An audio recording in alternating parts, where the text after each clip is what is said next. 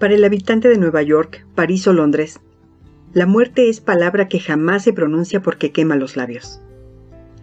El mexicano, en cambio, la frecuenta, la burla, la acaricia, duerme con ella, la festeja, es uno de sus juguetes favoritos y su amor más permanente. Cierto, en su actitud hay quizá tanto miedo como en la de los otros. Mas al menos no se esconde ni la esconde, la contempla cara a cara, con paciencia, desdén o ironía. Frase extraída del libro El laberinto de la soledad de Octavio Paz, Premio Nobel de Literatura 1990. Amigos, somos el buen cruel y en este nuestro episodio número 14 traemos para ustedes algo de la obra de escritores mexicanos que han citado a la muerte. Los invitamos a que nos acompañen y conozcan un poco de la obra de Manuel Gutiérrez Nájera, Carlos Fuentes y Óscar de la Borbolla.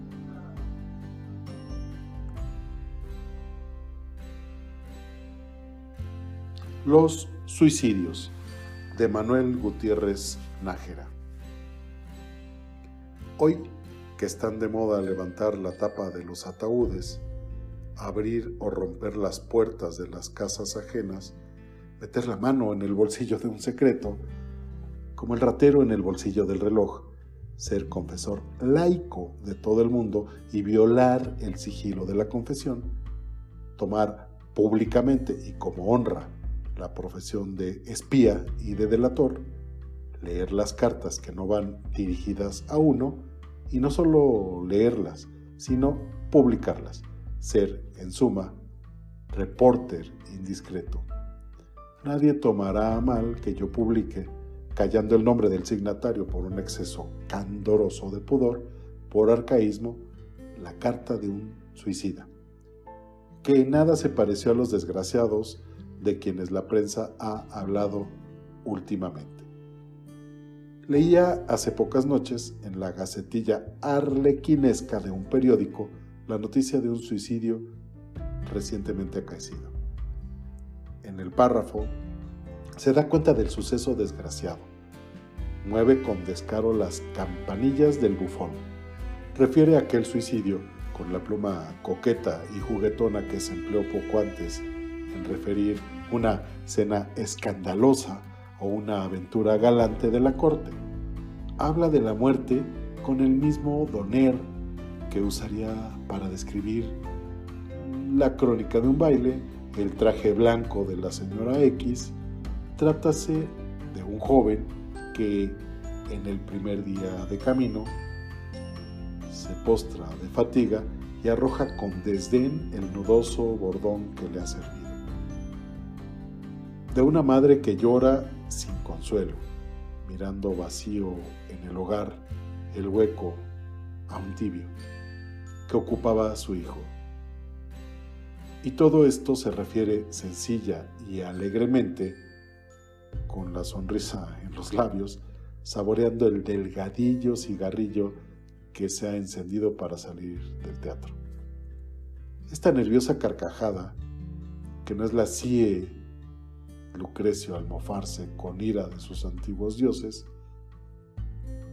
que no es la de Lord Byron al sentir rodeado su espíritu por los anillos recios de las víboras que devoraban el cuerpo de Lauconte, que no es la de Gilbert al acercarse circuido de rosas a la tumba, que no puede compararse a nada de esto porque no la engendra ni el dolor ni la duda ni el escepticismo. Me parecía la risotada de un imbécil ante la fosa llena de cadáveres. Y apartando de mi vista la hoja impresa, recordé con repugnancia el Decamerón de Boccaccio, apareciendo en los días CIE, la peste de Florencia. En el monólogo de Hamlet, que es un precioso dato sobre la idea del suicidio en el siglo 16. Se perciben claramente los terrores de la duda. Hoy, al abrirse las puertas de la eternidad, no se pregunta a nadie cuál puede ser el sueño de la tumba. Se muere con la sonrisa en los labios, paladeando las gacetillas románticas y almibaradas en que se dará cuenta el público del acontecimiento. Nuestro moderno Hamlet, después de almorzar suculentamente, no formula el to be or not to be. Toma el veneno y si es franco, si es sincero, escribe a algún amigo una carta, como esta que yo guardo en el más secreto cajón de mi bufet. Caballero, voy a matarme porque no tengo una sola moneda en mi bolsillo, ni una sola ilusión en mi cabeza. El hombre no es más que un saco de carne que debe llenarse con dineros. Cuando el saco está vacío, no sirve para nada. Hace mucho tiempo, cuando yo tenía 15 años, cuando temblaba al escuchar el estampido de los rayos, creía en Dios.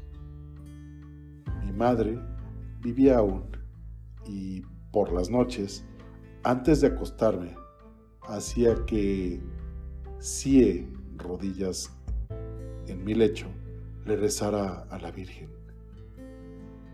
Perdone usted que las líneas anteriores casi vayan borradas.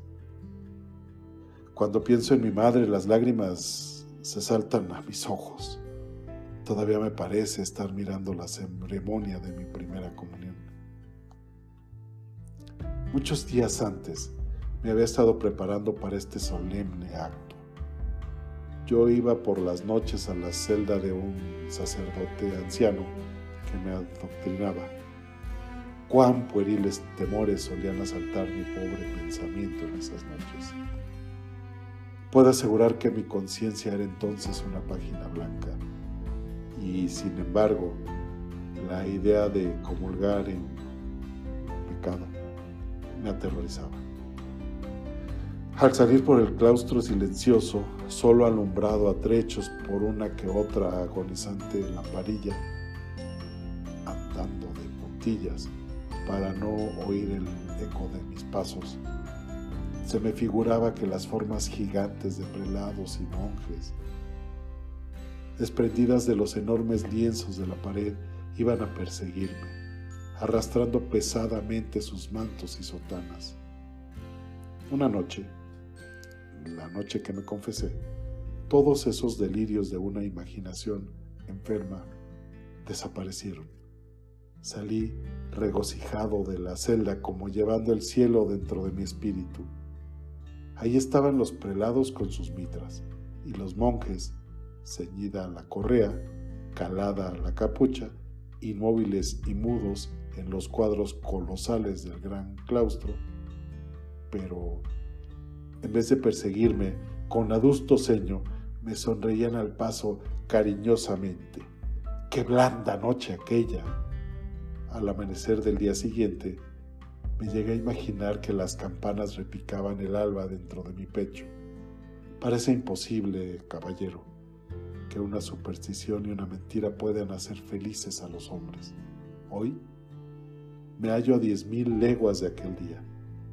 Durante este paréntesis oscuro, me he dedicado con empeño y con ahínco a estudiar el gran libro de la ciencia, como una dama después del baile en el misterio de su tocador iluminado por la discreta luz de sonrosada veladora. Se despoja de sus adornos y sus joyas. Así me he despedido de las sencillas creencias de mi familia. En cada libro, como las ovejas en cada zarza, he ido dejando desgarrado el vellón de la fe. Y es tan triste el invierno de la vida cuando no se tiene ni una sola creencia que nos cubra. Mis ilusiones son la capa de la vejez. Mientras yo creí en Dios, fui dichoso.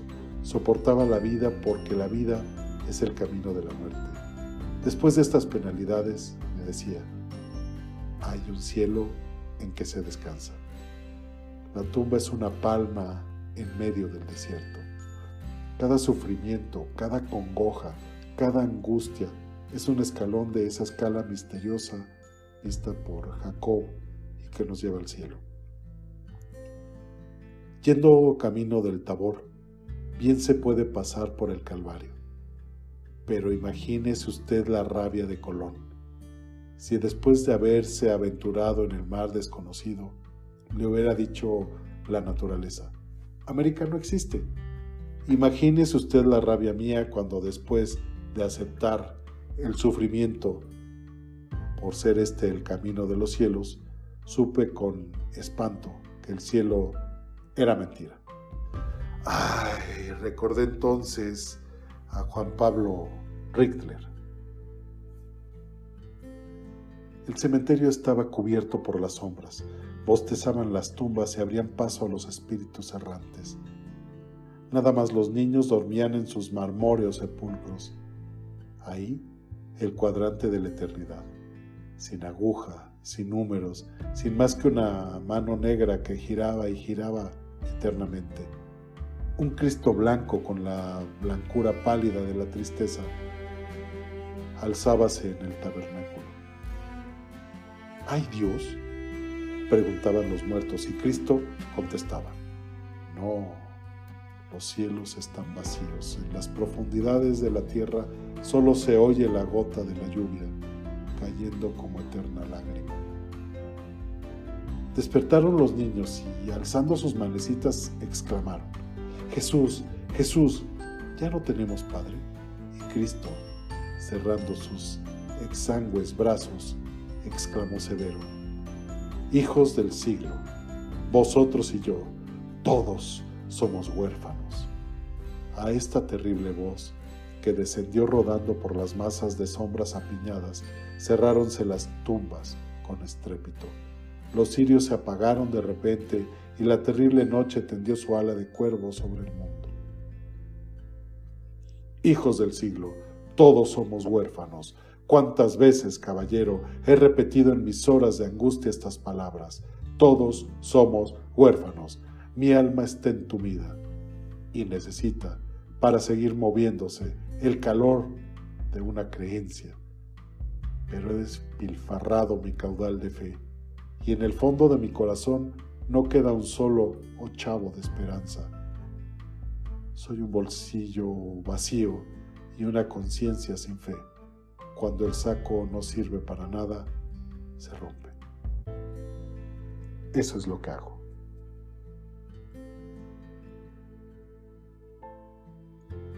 El escritor mexicano Carlos Fuentes escribió lo siguiente sobre la muerte.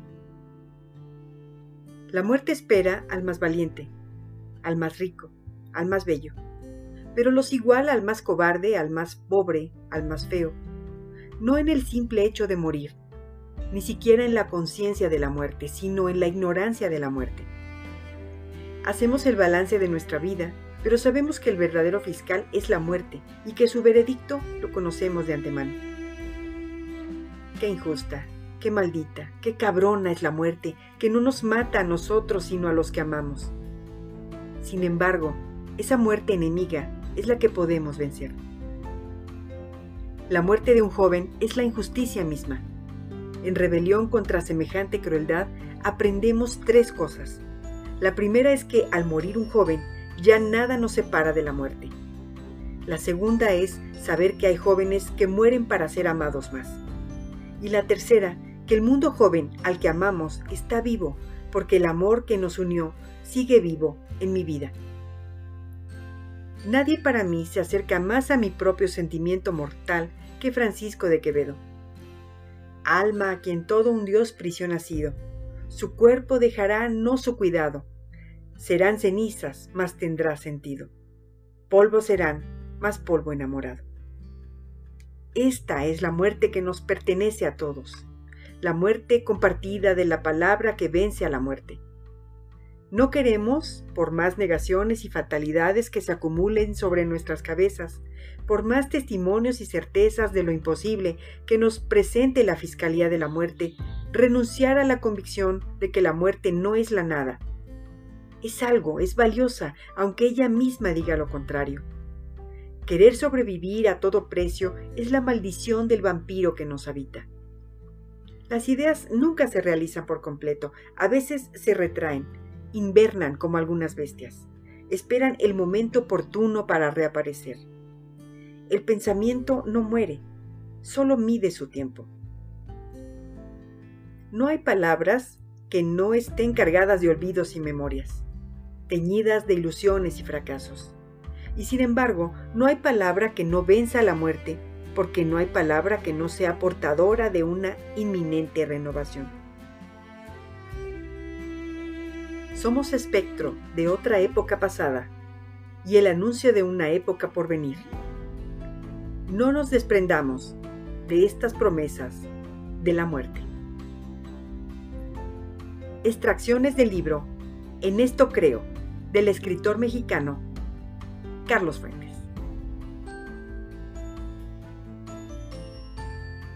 Monólogo de la muerte de Óscar de la Borbolla. Señoras y señores, no quisiera que por ningún motivo se me malinterpretara. Si he aceptado hablar en estas páginas, esto no significa que haya decidido adelantar la cita que tengo prevista con cada uno de ustedes. Y tampoco que las aclaraciones que enseguida haré deban tomarse como una prueba de deferencia que los hará merecedores de un trato especial a la hora de la hora. Desechen cualquier esperanza. No somos amigos. Estoy en estas hojas por curiosidad Vine aquí para mirarlos en una circunstancia distinta de aquellas en las que normalmente me les aparezco. Estoy cansada de los rostros convulsionados por el dolor, de los cuerpos que temblequean por la enfermedad o por los años. Cansada de esas expresiones de pánico que afloran cuando me sienten llegar. Sí, como ya lo habrán comprendido, soy la muerte, la misma que en el 85 descubrieron al remover toneladas de escombros, la que estaba allí bajo los montones de miseria y tabiques dándoles un gran banquete, la misma que desocupa todos los cuartos de los hospitales para que la avalancha de agonizantes no se congestione en los pasillos y cada infeliz pueda tener una cama desde la cual saltar a mis brazos.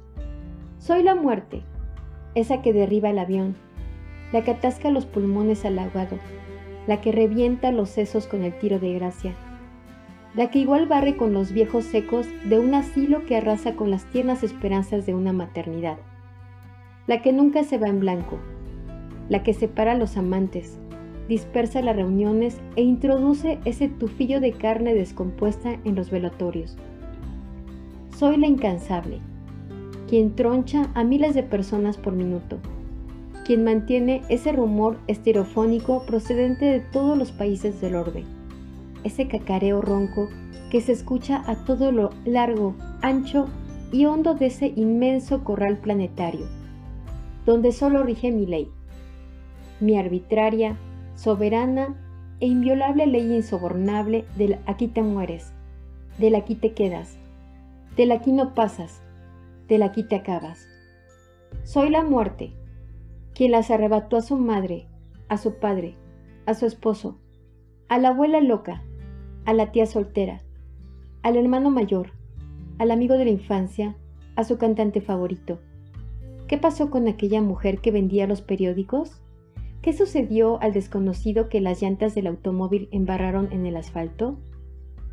¿Qué a los pescadores que perdieron el rumbo y en lugar de remar hacia la playa remaron hacia adentro? Yo los tengo. A todos los desaparecidos, yo los tengo. Soy la que ya conocen. Por mí han llorado. Se les ha secado la garganta, enrojecido la cara e irritado los ojos.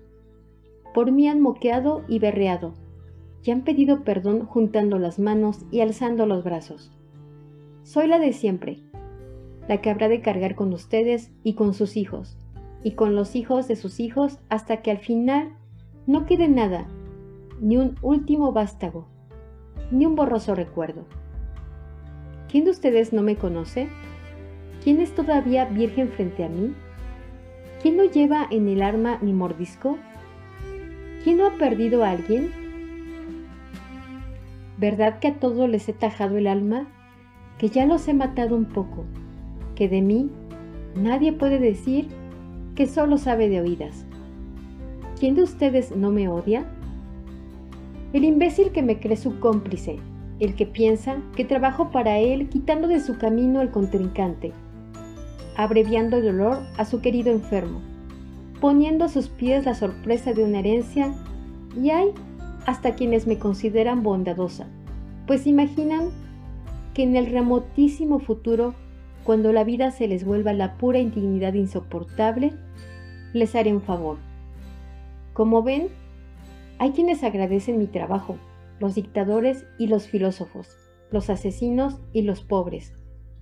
¿Qué harían los dictadores de esta América, zona de tan prósperos panteones, si no pudieran deshacerse de los inconformes? ¿En qué otro asunto encontrarían los filósofos temas para sus disertaciones y razón de ser para sus sentencias melancólicas? Sin mí, los pobres, los pobres pobres, arrasarían eternamente su miseria bajo las también eternas miradas de lástima. Y eso por no hablar de quienes maman directamente del chorro copioso de mis ubres, de los enterradores, de los médicos, de los dueños de las criptas, de los fabricantes de tumbas. Algunos me deben el pan que se llevan a la boca. Algunos me dedican poemas y canciones. Me dan las gracias, me guiñan el ojo y a veces hasta bravuconamente me provocan.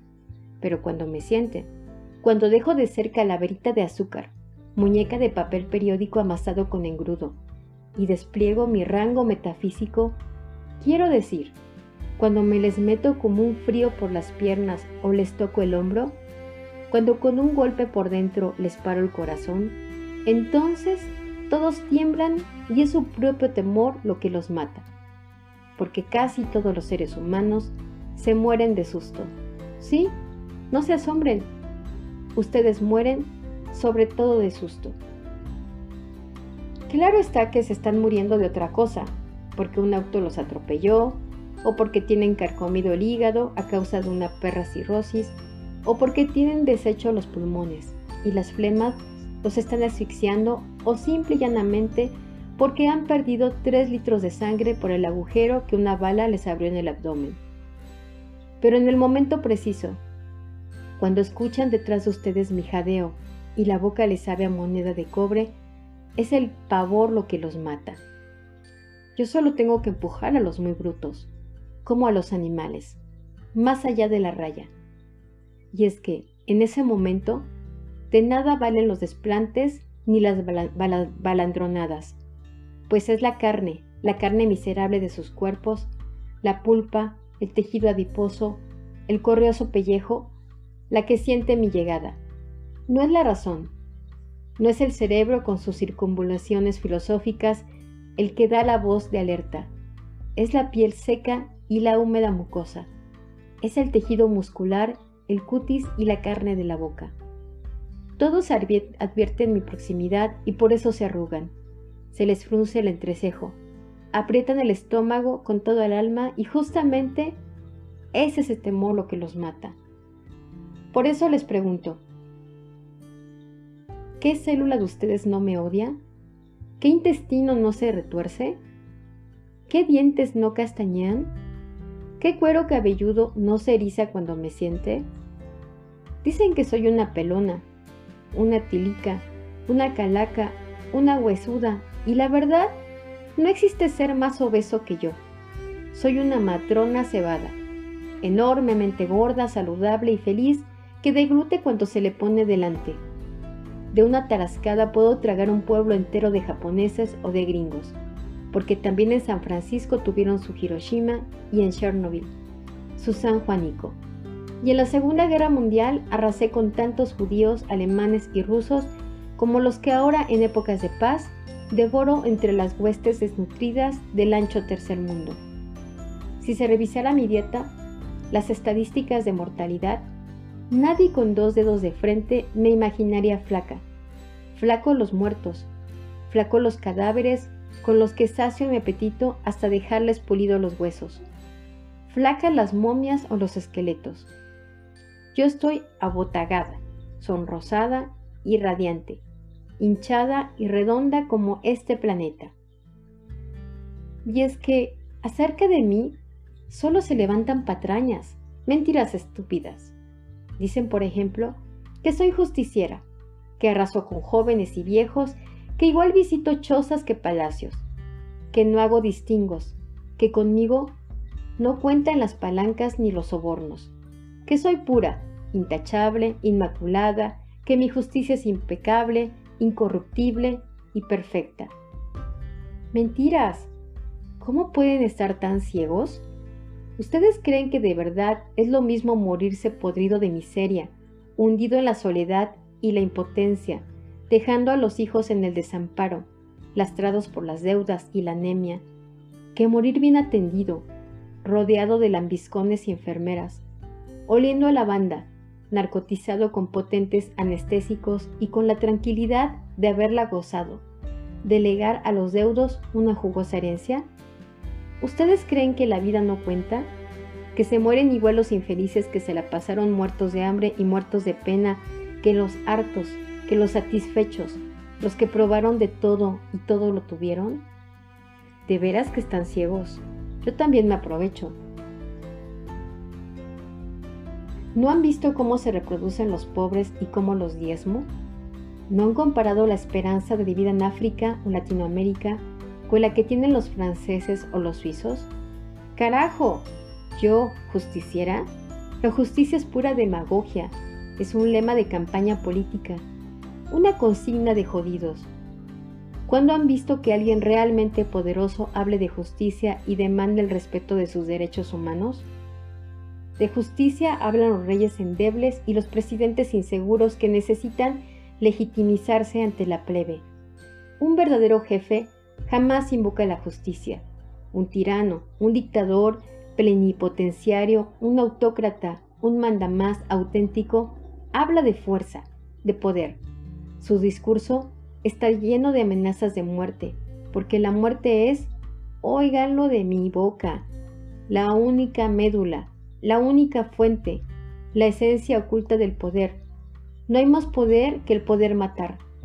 Quien es obedecido porque convence o porque al súbdito le conviene, le parece correcto, sensato y razonable lo que le mandan, no es obedecido realmente, pues en el fondo el esclavo convencido se obedece a sí mismo. Para ejercer el poder, para mandar de veras, es forzoso ordenar lo inadmisible, aquello que solo se acata por temor a la muerte.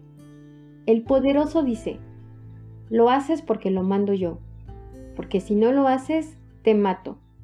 El dictador no necesita pretextar la justicia cuando me tiene a mí, cuando posee la fuerza disciplinante de la muerte. ¿Y creen ustedes que yo soy justiciera? En verdad me hacen reír. Para mí la justicia no significa nada. Entiéndanlo de una vez por todas. Yo soy quien sostiene a los tiranos y quien otorga su fuerza a los dioses, pues ni siquiera Dios puede más que yo. Soy el brazo ejecutor de Dios. Yo soy quien echa a andar todo lo que se mueve, el lobo que corre detrás del conejo y el cazador que persigue al lobo se mueven por mí. Cada átomo y cada molécula se agitan para producir la ruina en la que yo aparezco. Yo soy quien empuja las manecillas del tiempo para que todo avance hacia, hacia su destrucción. Yo soy quien arroja las olas contra los arrecifes para pulverizarlos. Yo soy quien inicia el incendio, quien lo alimenta y quien lo extingue. Yo soy quien hace crecer los desiertos, quien desencadena los tifones, quien esparce la enfermedad por el mundo, y lo mismo aconseja al general la más mortífera estrategia que empujo el cuchillo del asesino hacia la zona más vulnerable de la víctima. Sin mí, nadie respetaría a nadie. No habría jefes, ni patrones, ni gobernantes, ni dioses, porque no habría temor. ¿Quién temería a Dios si yo no existiera? ¿Quién se acordaría de Dios si nadie tuviera que dejar la vida? Si yo me declarara en huelga de hambre, ustedes se concentrarían en este mundo y el imperio del más allá se desmoronaría porque si no tuviesen que morir, serían, inmortales y los inmortales no se ocupan de los inmortales. Yo soy quien los reduce, los humilla, quien los pone en cuatro patas frente a Dios. ¿Y creen acaso que siendo tan poderosa soy la sirviente de Dios, su ama de llaves? ¿Acaso no se han dado cuenta de que lo único que verdaderamente no muere es la muerte? ¿Que lo único verdaderamente inmortal soy yo? ¿Que yo soy todopoderosa, puesto que ni Dios puede nada contra mí, que soy más ubicua que Dios, puesto que estoy en todas partes, pero a mí sí me ven, que soy omnisapiente, porque sé lo único importante, el momento preciso en que arrasaré con cada uno de ustedes. ¿No se han dado cuenta de que el único y verdadero Dios soy yo? Así lo entienden los moribundos. Ese pánico que les entra al final es la certeza de que yo soy el absoluto, la eternidad de la que ya jamás habrán de liberarse, porque los muertos se mantendrán muertos, aunque pasen las horas o los siglos, aunque los deudos se desgarren la cara, lloren hasta deshidratarse o se desgañiten a gritos, ellos seguirán muertos y no volverán. No volverán por más que los esperen, los busquen, los invoquen, por más que rueguen o maldigan. No volverán nunca, no regresarán a ocupar su sitio en la cama, ni volverán a sentarse a la mesa, ni los encontrarán al abrir una puerta o al doblar una esquina. No los podrán tener ya jamás junto a ustedes. Yo soy quien enseña el significado de nunca. Quien penetre en mi reino se mantendrá aturdido a perpetuidad, y quien haya perdido a alguien abandone toda esperanza. También se mantendrá irremediablemente carcomido porque yo no me conformo solo con el que muere. También mato en parte a los sobrevivientes, les desmantelo el alma. Así me anuncio, así me doy a conocer, así anticipo mi próxima visita. Esta es la cara que ustedes me conocen. Soy esa herida que les ha dejado su difunto, esa cortada por donde se les cuela la nostalgia, ese hueco en la sala, ese boquete que tratan de olvidar pero que a ratos reaparece como una ventana, como un hoyo en el pecho, como la vaga sensación de que algo les falta. Y es que los seres de su especie, más ruines que sean, hunden sus raíces unos con otros, se enmarañan en una red de afectos y a veces hasta llegan a estar soldados fundidos, confundidos de las almas, y cuando los arranco, cuando los aparto en dos, cuando los trozo, ¡cuánta maldita lágrima! Cuánta sangre inútil, aguada, transparente, le sale de los ojos. Y ahí quedan medio muertos, saqueados, con un agujero a la, medida de su amor. Me encanta separar a los amantes. Ponen unas caras, externan unos gestos, aullan como si los estuvieran desollando, como si un fierro ardiente les astillara el coxis. Me encanta fulminar a las madres, siempre traen en las manos una porción de vida de sus hijos. Me encanta dejar a los vivos una herida que se les va pudriendo. ¿Quién no tiene una abuela, una madre, un tío que yo no le haya arrebatado? ¿Un padre, un hermano, un hijo? ¿Verdad que todos son sobrevivientes? ¿Verdad que alguna vez, una vez que prefieran no recordar, les hice una visita? ¿Verdad que saben de qué les hablo?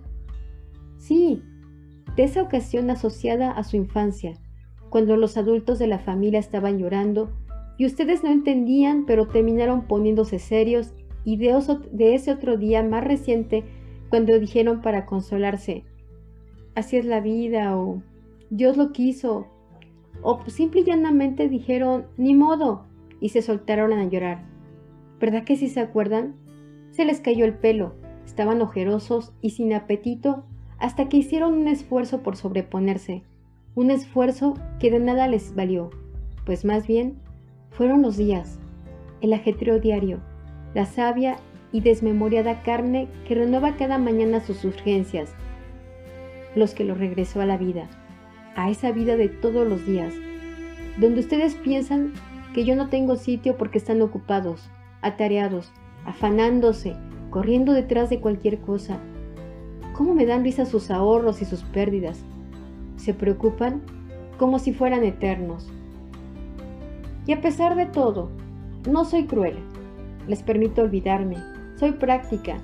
Me vuelvo invisible para que ustedes se instalen en sus anchas a la vida, se distraigan y se reproduzcan para mí. Crueles son la enfermedad y la vejez, que cuando llegan se les prenden día y noche para recordarles con el dolor y la impotencia, la dicha de estar vivos y con todo la enfermedad aparatosa y canalla. Es menos cruel que la vejez, paulatina e irreversible, pues la enfermedad contiene, siquiera, la esperanza, esa ilusión de huir de mí. Yo los dejo respirar para que mi presencia no se abarate, para que cada muerte parezca la primera, pues por definición soy enemiga de la costumbre. Y aunque ustedes no lo crean, soy puntual, los tengo tan a la mano que materialmente es imposible que retrasen ni un segundo y por ello me repugnan los suicidas que fallan. ¿Calculan también no encontrarse conmigo? ¿Se esmeran tanto para levantar una escenografía donde yo falte? Que en ocasiones por castigar su burla los mato. Cierro herméticamente las puertas y ventanas de las casas para que el gas no convoque a los curiosos. Añado potencia a los barbitúricos que ingieren. Corrijo el ángulo de las pistolas para que las balas no solo arranquen patillas y cuando se cortan las venas les inyecto anticoagulantes, pues entre todos los falsarios, el peor es el suicida de mentiras. Juega con la única verdad del universo. No me importan sus móviles, siempre son ridículos. Lo que me repugna es la ineficacia en un trabajo tan simple como quitarse la vida. Ustedes son tan frágiles que no caben pretextos. Estoy en el fondo del agua y en los ojos de los serpientes, en el beso instantáneo de las ruedas sobre los rieles, en las puntas de las cuerdas, en los cables electrificados, delante de los trenes y hasta dentro de una bolsa de plástico. Quien aparenta llamarme y no me llama es, por donde se le mire, un ser despreciable. Yo desconfío de los suicidas. No son personas serias ni seguras como los verdugos. Los verdugos no fallan, y no porque sean profesionales de la muerte, pues por lo general son individuos lerdos que oprimen un botón, jalan una palanca o levantan un hacha. No necesitan ni saber leer, porque matar es el oficio más simple y antiguo de la historia. Es más viejo que la prostitución es casi de la edad de las estrellas, porque yo existo desde la aurora de los tiempos. Fallar conmigo es de veras merecerme, aunque de hecho me merecen todos.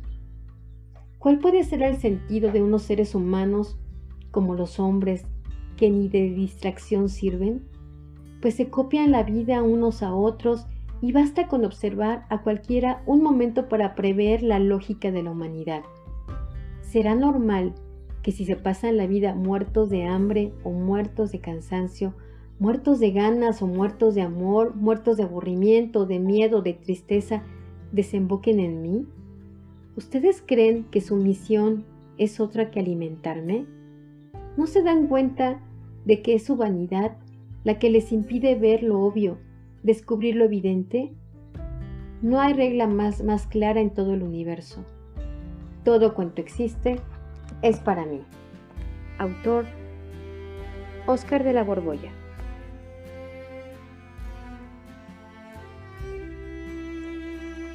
Esto fue solo una probadita de lo que nuestros escritores mexicanos han revelado sobre la muerte. Plumas directas, irónicas, sensibles, a ratos juguetonas, con ese sello característico del pueblo de México y sus sentimientos hacia la muerte letras de ayer, de hoy y que han quedado plasmadas para la eternidad. Porque una civilización que niega a la muerte acaba por negar a la vida. Frase de Octavio Paz. En las voces de Sandra Fernández, Manuel Chatelain y Patricia Rogel. Somos el buen cruel, por el nuevo boom de la letra iberoamericana. Gracias.